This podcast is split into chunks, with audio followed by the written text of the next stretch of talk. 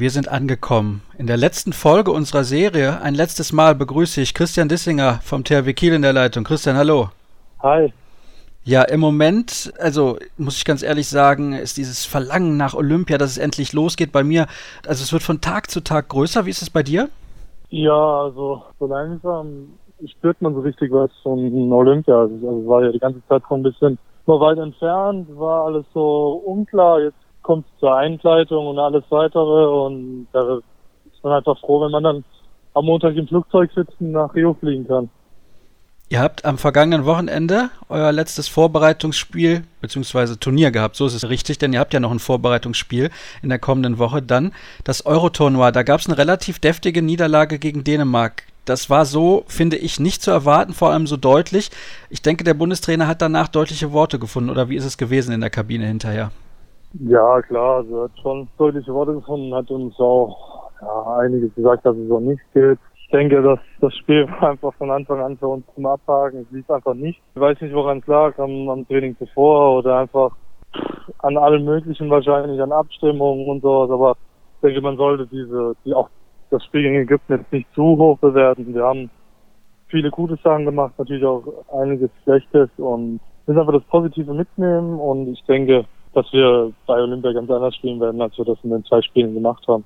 Na, davon ist ja schwer auszugehen. Also das hoffe ich jedenfalls mal, dass das so sein wird. Du hast dir einen Pferdekuss zugezogen im ersten Spiel, deswegen hast du im zweiten Spiel nicht mitwirken können, aber ich nehme mal an, dass das wieder verheilt ist mittlerweile. Ja, ist jetzt wieder alles gut. Ähm, bin jetzt auch wieder voll im Training. War relativ schmerzhaft, da das direkt über dem Knie war und so ist es auch ins Knie reingelaufen. Von daher denke ich, war das ganz gut, ein, zwei Tage ein bisschen auszusetzen, so als Vorsichtsmaßnahme und jetzt kann ich ja wieder voll eingreifen und freue mich einfach auf die nächsten zwei, drei Wochen. Ich habe eine Frage zu, zu einer kleinen Randnotiz, das eigentlich nur war. Ihr wurdet von zwei Frauen gepfiffen, von den Bonaventure-Schwestern aus Frankreich bei diesem Spiel gegen Dänemark. Geht man da anders irgendwie um mit den Schiedsrichtern oder wenn man was zu meckern hat, nimmt man im Prinzip gar nicht wahr, dass das dann Frauen sind und man vielleicht ein bisschen höflicher sein könnte? Nein, also, also ich kann das jetzt nur aus meiner Sicht sagen. Ich gehe da gar nicht anders ran. Ähm, Jetzt in dem Spiel waren vielleicht ein, zwei unglückliche Treffer auch dabei, aber eigentlich ist es egal, ob das dann ein Mann oder eine Frau ist. Das gehört einfach immer dazu. Alle machen Fehler. Die haben auch genügend gemacht. Und deswegen sollen wir uns nicht an den Schiedsrichtern da irgendwie ähm, ja, aufarbeiten und, äh, beziehungsweise uns daran äh, nerven. Ja, um Gottes Willen, also so war es auch nicht gemeint. Daher schöne Grüße nach Frankreich zu den beiden Schwestern, die ja auch in den letzten Jahren in der Champions League und bei internationalen Turnieren ihre Qualität durchaus immer unter Beweis gestellt haben.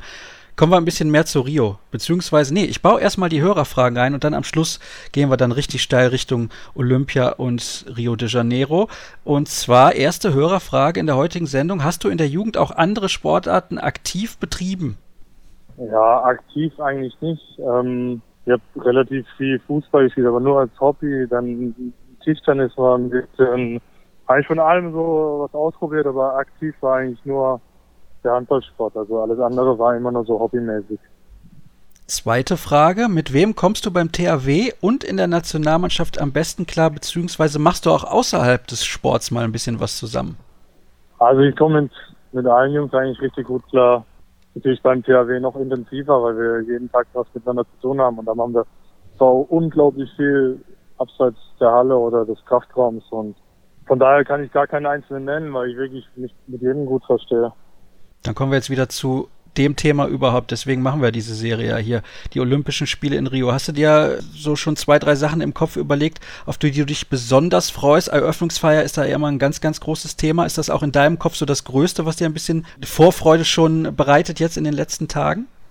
Also ich muss sagen, bis auf die Spiele habe ich jetzt noch an gar nichts groß gedacht. Ähm, klar freue ich mich auf die Eröffnungsfeier und alles drumherum und bin einfach gespannt, was auf mich zukommt, aber wir versuchen den Fokus komplett auf unsere Spiele zu legen und vielleicht bleibt dann zwischendrin mal Zeit für ein, zwei andere Sportarten und klar, Öffnungsfeier ist natürlich was Besonderes, aber in erster Linie wollen wir natürlich ein sehr gutes Turnier abliefern und da, deswegen fahren wir auch nach Rio. Wenn wir nur die Eröffnungsfeier sehen wollten, jetzt mal als Touristen dann hier fahren.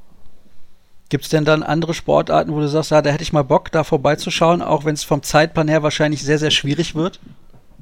Ja, also gibt schon ein, zwei andere Sportarten. Ich würde gern Basketball vielleicht sehen, vielleicht auch Leichtathletik.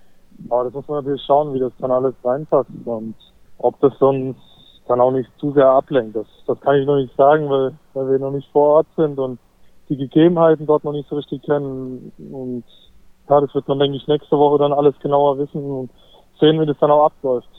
Was die Gegebenheiten angeht, ist klar, es wird ein relativ langer Flug werden. Du selbst bist relativ groß, ich kenne das nur von mir persönlich. Ich sitze nicht gern so eng. Ist das für dich unangenehm, dann so eine lange Strecke zu fliegen? Ja, mehr als unangenehm. Also, wenn man dann aus dem Flugzeug aussteigt, nach zwei Stunden Flug sind das, glaube ich, dann ist das sehr anstrengend, beziehungsweise ähm, da sind zwei, drei Trainings angenehmer an einem Tag als dieser lange Flug. Für uns ein Nachtflug, also sollten wir hoffentlich auch irgendwie schlafen. Und wenn wir das halt nicht schaffen, dann ist halt extrem schwierig, und auch mit der Zeitumstellung und alles Mögliche. Das wird dann sehr uns die ersten ein, zwei Tage. Ich bin auch sehr gespannt. Einmal spielt ihr um 9.30 Uhr morgens. Hast du schon mal so früh gespielt bei irgendeinem Turnier? Ich glaube nicht. Also kann mich nicht daran erinnern, dass ich jemals gespielt habe. Eine ganz neue Erfahrung, aber wir haben das jetzt letzte Woche schon mal so ein bisschen getestet, dass wir 5.45 Uhr aufgestanden sind, relativ früh gefrühstückt haben und dann auch noch ein, zwei Sachen mit Aktivierung morgens probiert haben und das lief eigentlich ganz gut dann mit dem Training um 9 Uhr morgens. Jetzt müssen wir halt auch schauen, dass wir das dann auch bei diesen Spielen dann machen können. Ich weiß nicht, ob du das mitbekommen hast. Die Australier haben sich ein bisschen beschwert über die Qualität des olympischen Dorfes. Da liegen irgendwelche Kabel offen und dies und das würde da nicht so passen. Die haben überlegt, da eventuell gar nicht einzuziehen. Ist das für dich persönlich überhaupt ein Thema, weil du eben auch gesagt hast, du hast dich bisher nur mit dem Sportlichen beschäftigt? Ja, also man hört so viel aus der Presse.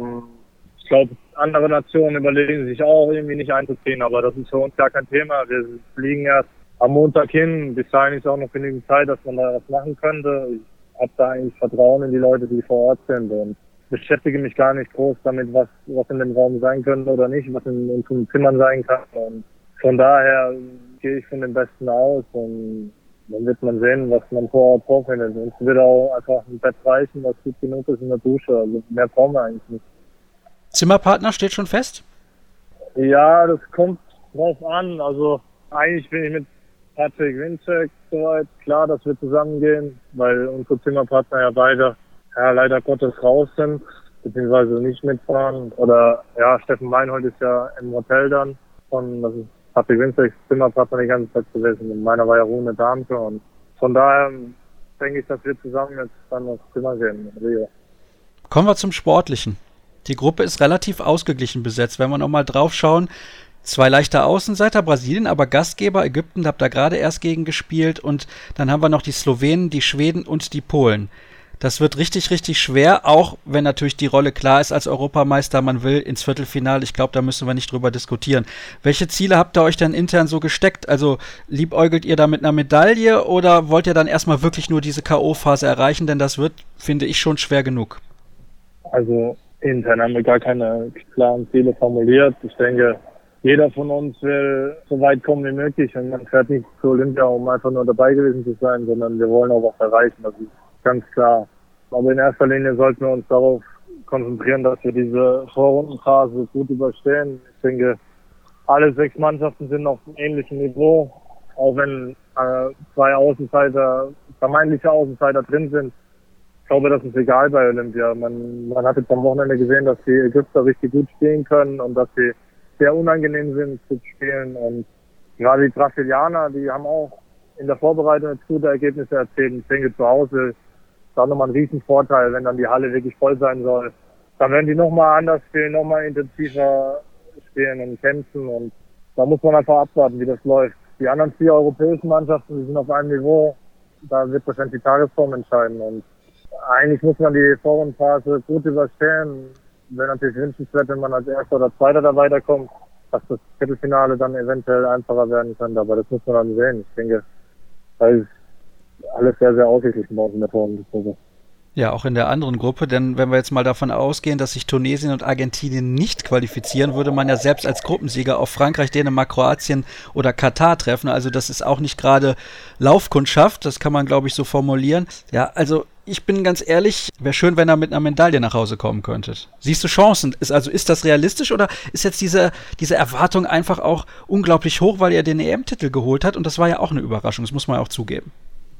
Ja, also grundsätzlich denke ich, dass wir nicht einer der Top-Favoriten auf Gold oder sowas sind, sondern dass da andere Mannschaften sind, die einfach weiter, ja, weiter sind und viel mehr Erfahrung haben auch mit Olympia. Bei uns ist kein einziger Olympiateilnehmer dabei.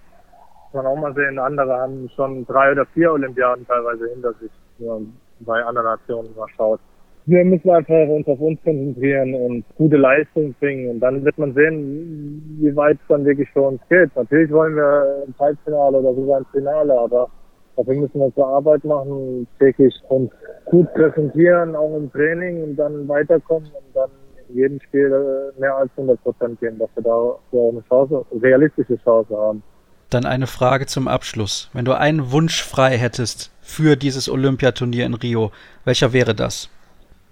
Ein Wunsch. Ich hoffe einfach, dass die Spiele friedlich verlaufen, wie man das in den letzten Tagen, Wochen sieht, dass ja, einfach alles alles so abläuft, wie, wie man sich das erhofft und wünscht und dass es da keine weiteren Anschläge oder sonstiges gibt und dass alle gesund zurückkommen. Das ist, glaube ich, mein größter Wunsch.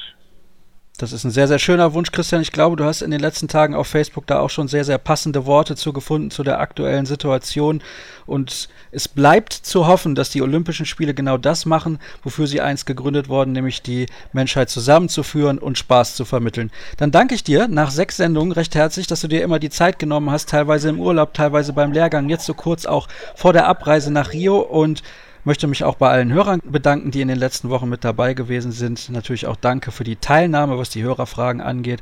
Facebook.com slash kreisab oder Twitter at kreisab.de sind die Anlaufstellen. Und es wird auch eine Olympia-Vorschau geben mit dem Kollegen Erik Eggers von Handball Insight, der schon wieder bei Olympia mit dabei ist und vor Ort berichten wird. Also sind wir gespannt, was er so zu sagen hat bei der großen Olympia-Vorschau von Kreisab. Das soll es gewesen sein mit Auf dem Weg nach Rio mit Christian Dissinger. Ich sage vielen Dank für eure Aufmerksamkeit und bis demnächst.